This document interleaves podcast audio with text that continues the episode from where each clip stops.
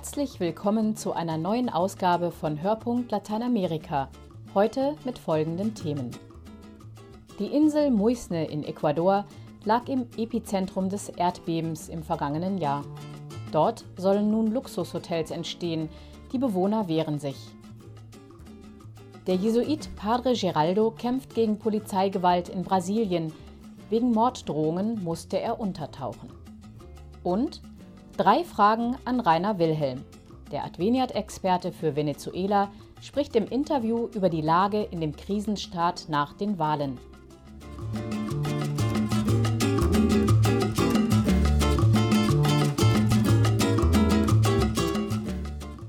Die äquatorianische Insel Muisne lag im vergangenen Jahr im Epizentrum des schweren Erdbebens.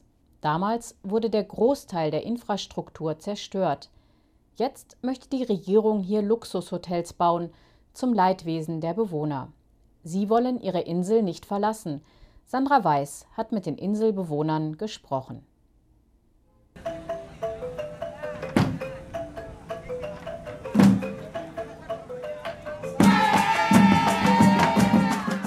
Nein, wir sind nicht in Afrika, sondern in der Provinz Esmeraldas, an der Pazifikküste Ecuadors. Hier ist ein Großteil der Bevölkerung schwarz.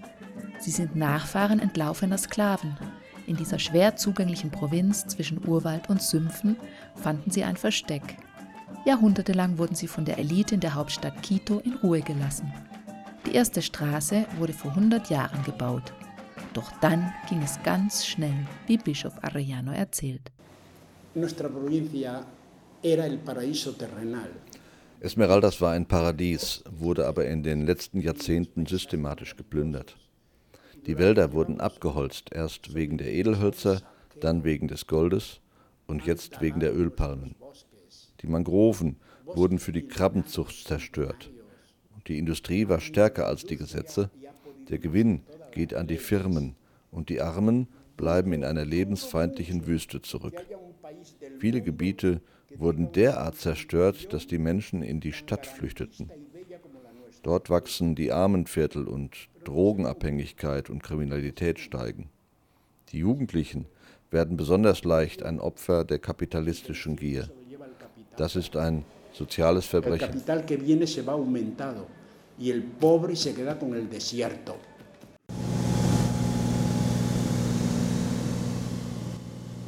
Wir sind unterwegs auf die Insel Muisne, die Hochburg der Krabbenzucht, einer der Exportschlager Ecuadors. Voriges Jahr war die Insel Epizentrum eines schweren Erdbebens. Ums Leben gekommen ist hier glücklicherweise niemand, doch noch immer liegen viele Häuser in Trümmern. Nur die katholische Schule funktioniert wieder. Das Rathaus, der Kindergarten, alle öffentlichen Gebäude sind verlassen. Warum, erklärt Bischof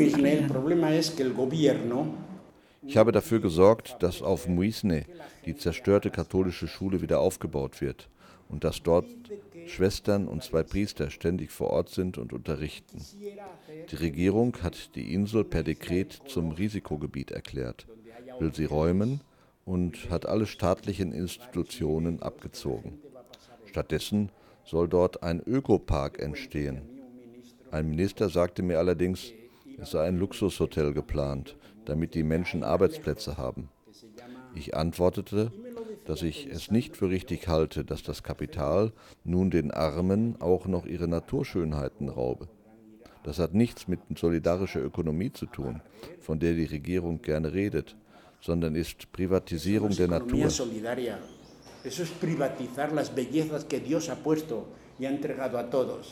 Im ersten Moment der Panik flohen viele von der Insel. In kleinen Booten setzten sie auf das zehn Minuten entfernte Festland über. Mittlerweile sind aber die meisten wieder zurückgekehrt. Von einer dauerhaften Evakuierung halten sie nichts. Die Staatsangestellte Esperanza Vega. Ich muss mich zwar eigentlich an Gesetze halten, aber ich halte nichts vom Räumungsdekret. Wir haben schon viele andere Beben überstanden. Hier haben wir unser Haus, unsere Existenz, unser Leben. Wir können doch nicht einfach verschwinden und das alles zurücklassen. Wo sollen wir denn hin und wovon sollen wir leben? Mein Mann hat hier ein Geschäft, wir haben ein Boot und wir fahren damit Muscheln sammeln. Meine Kinder gehen hier zur Schule. Es geht mir nicht in den Kopf, dass ich hier weg soll. Und ich werde es auch nicht tun.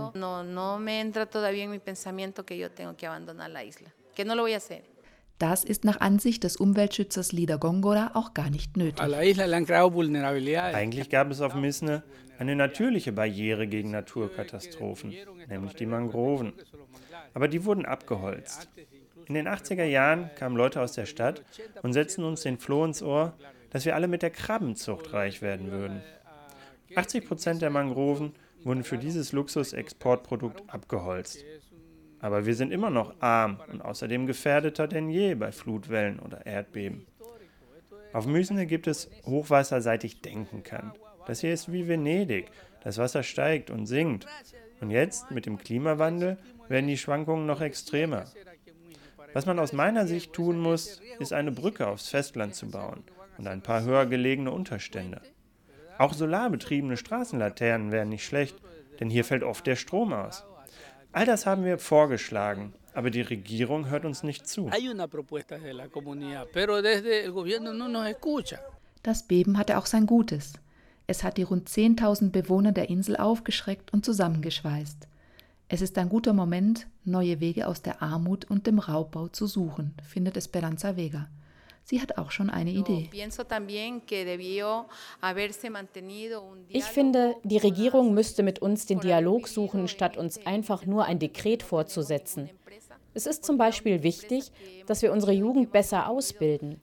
Sie sind hier aufgewachsen und können sich gar kein anderes Leben vorstellen als die Krabbenzucht und das Muschelsuchen, denn hier hat es nie eine Firma oder Fabrik gegeben.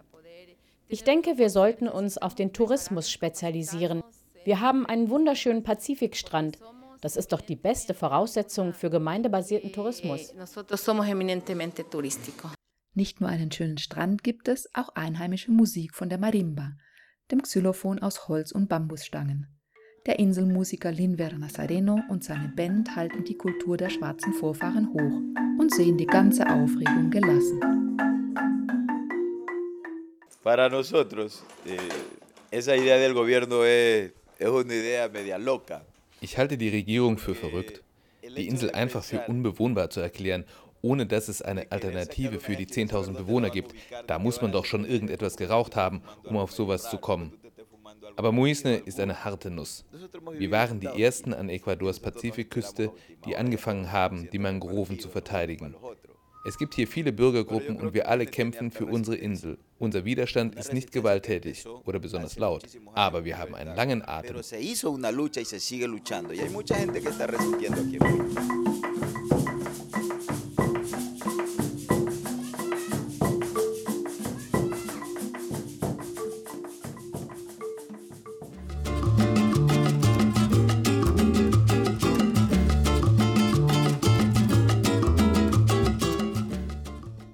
Brasilien kämpft ein Priester gegen Polizeigewalt und riskiert sein Leben.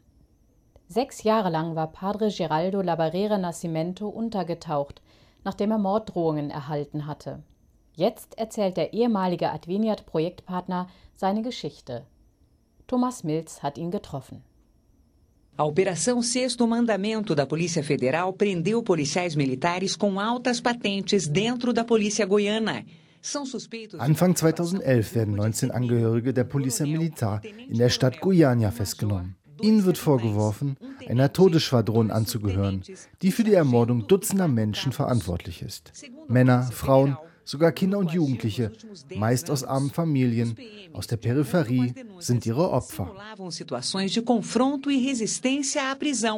Die Anklage gegen die Polizisten beruht auf Nachforschungen, die ein Bürgerkomitee zwischen 2006 und 2011 durchgeführt hat. Das Komitee ins Leben gerufen hatte der Jesuit Geraldo Labarea Nascimento. Der heute 76-Jährige, der früher das Jugendhaus Caju in Guyana leitete, erzählt erstmals über die Gründe, warum Polizisten selbst zu Kriminellen werden. Nunca é para, nunca é para sanar algum delito. Niemals geht es darum, dass sie ein Verbrechen aufklären wollen, sondern darum, sich persönlich zu bereichern.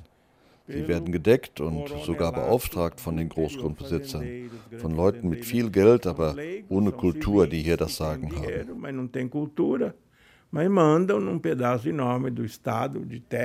In wenigen Jahren verschwanden in Goiânia und dem Hinterland des Teilstaats Goiás hunderte Menschen. Wer gegen die korrupten Polizisten aussagen wollte, wurde von ihnen bedroht. Angst und Schrecken herrschte unter den Menschen. Aí era barbaridade mesmo, né? Aí tinha essas histórias também dessas ameaças. Alguma família que tinha o filho sido morto pela polícia. Das war eine richtige Barbarei.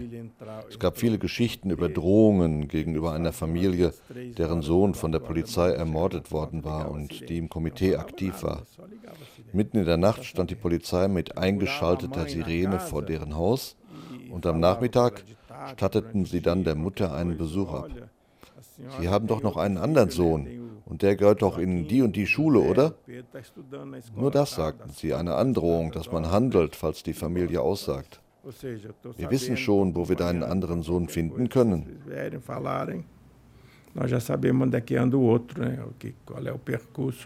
Wirklich etwas gebessert habe sich kaum in Goiás, so Pater Geraldo. Noch immer verschwinden jedes Jahr Menschen. Ab und zu gibt es Anklagen gegen Angehörige der Polizei, doch in den seltensten Fällen kommt es zu Verurteilungen und Haftstrafen. Padre Geraldo? 19 foram presos, inclusive 19 wurden damals festgenommen, darunter der stellvertretende Polizeichef. Sieben Monate blieben sie in U-Haft und als sie aus dem Gefängnis in Mato Grosso entlassen wurden, empfingen ihre Kollegen sie mit stehendem Applaus. Die gehen halt straffrei raus, die können sich alles erlauben. Ich denke, dass es ein Rassen- und ein Klassenvorurteil in Goiás gibt, das sehr stark ist. Schwarze und Arme sind nichts wert, das sind keine Menschen, die darf man ruhig nach Gefallen töten. Dafür wird man nicht bestraft als ob das Lebewesen ohne Seele seien, keine Menschen. Padre Geraldo selbst hielt sich ab Herbst 2011 in São Paulo versteckt. Seine Mitarbeiter und die Kirchenleitung in Guyana hatten ihn überredet, vor den Morddrohungen zu fliehen. Doch die Zeit des Versteckens ist für den Padre jetzt vorbei. Er lebt in einer kleinen Stadt im Landesinnern von Goiás. Rückblickend denkt er, dass es wohl ein Fehler war, vor den Drohungen davongelaufen zu sein. E ich habe da gemischte Gefühle. Klar ist es schlimm, unter solchen Drohungen zu leben. Aber eigentlich gefiel es mir nicht, vor dem Kampf wegzulaufen. Sie hätten mich töten können. Aber was soll's? Dann sollen sie halt jemanden töten. Wir müssen einfach unsere andere Wange hinhalten. Denn sonst hört das ja niemals auf.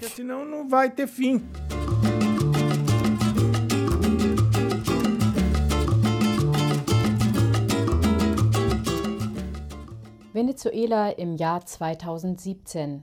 Politisches Chaos und die Wirtschaft liegt am Boden.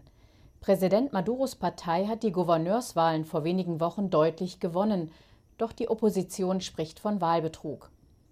Wie es in Venezuela weitergeht, dazu befragen wir heute Rainer Wilhelm.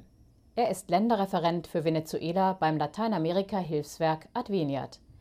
Andrei Wilepski hat ihn interviewt. Das Wort Bürgerkrieg fällt immer wieder im Zusammenhang mit Venezuela. Wie ist die Stimmung in der Bevölkerung nach der Wahl? Die Wahl war eigentlich ein Hoffnungsschimmer. Viele sind zur Wahl gegangen, aber sie wurden enttäuscht. Denn die Wahlmanipulationen waren wirklich offensichtlich. Aber inzwischen ist die Situation derart verfahren, dass die Gräben zwischen der Opposition und der Regierung immer tiefer geworden sind. Also wir haben mit zwei Polen zu tun. Einmal die offizielle Seite, die Seite des, der, der Regierung, ähm, die auch paramilitärische Einheiten hat, die ähm, das gesamte Staatssystem, die gesamten Polizei, Militär ebenfalls äh, alle Möglichkeiten hat und sie auch nutzt, um repressiv gegen die Menschen vorzugehen. Und die andere Seite steckt zurzeit ein. Diejenigen, die auf die Straße gehen, sind in der Regel die Menschen, die die Hoffnung dann nicht verloren haben. Und, ähm, aber auf der anderen Seite merkt man natürlich auch vor allem jetzt nach dieser Wahl, dass die Liturgie immer mehr Raum greift und viele Menschen sich einfach auf den Weg machen, das Land verlassen. Herr Wilhelm, wie sehen Sie die wirtschaftliche Lage des Landes? Äh, offizielle Stellen sprechen inzwischen davon, dass es eine Inflation von über 1100 Prozent in diesem Jahr geben wird. Die Prognosen sehen so aus, dass sie im kommenden Jahr zwischen 2.000 und 3.000 Prozent liegen. Also Möglichkeiten, die Wirtschaft äh, wieder auf Gang zu bringen, sind minimal. Man hat in diesem Jahr ein Wirtschaftswachstum von minus 12 Prozent zu verzeichnen. Das sind offizielle Zahlen. Das heißt, ähm, die Wirtschaft äh, ist sozusagen kaum noch vorhanden. Es ist eigentlich ein Selbstbedienungsladen. Ähm, diejenigen, die an der Macht sind, bereichern sich immer mehr auf äh, Kosten derjenigen, die nichts haben, die arm sind. Und das ist natürlich auch Sprengstoff. Und zwar deswegen Sprengstoff, weil sich diese großen Massen von Armen zusammentun dann, und nichts mehr zu verlieren haben, dann wird es möglicherweise zu einem Umsturz kommen.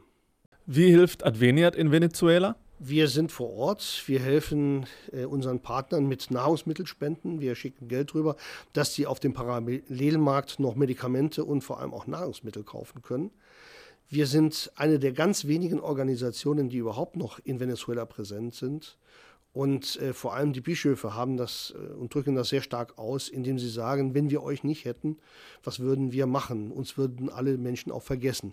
Und das ist ebenfalls, was wir machen. Wir versuchen, das Thema Venezuela hier in unserem Bereich in Deutschland auch präsent zu halten, indem wir immer wieder auf die Situation der Menschen vor Ort äh, aufmerksam machen. Vielen Dank für das Gespräch.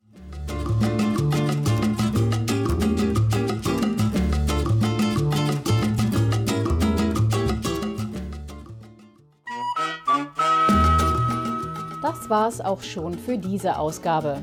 Ich bedanke mich bei André Wilepski, Sandra Weiß, Thomas Milz und Rainer Wilhelm für ihre Mitarbeit. Mein Name ist Nicola van Bonn. Bis zum nächsten Mal.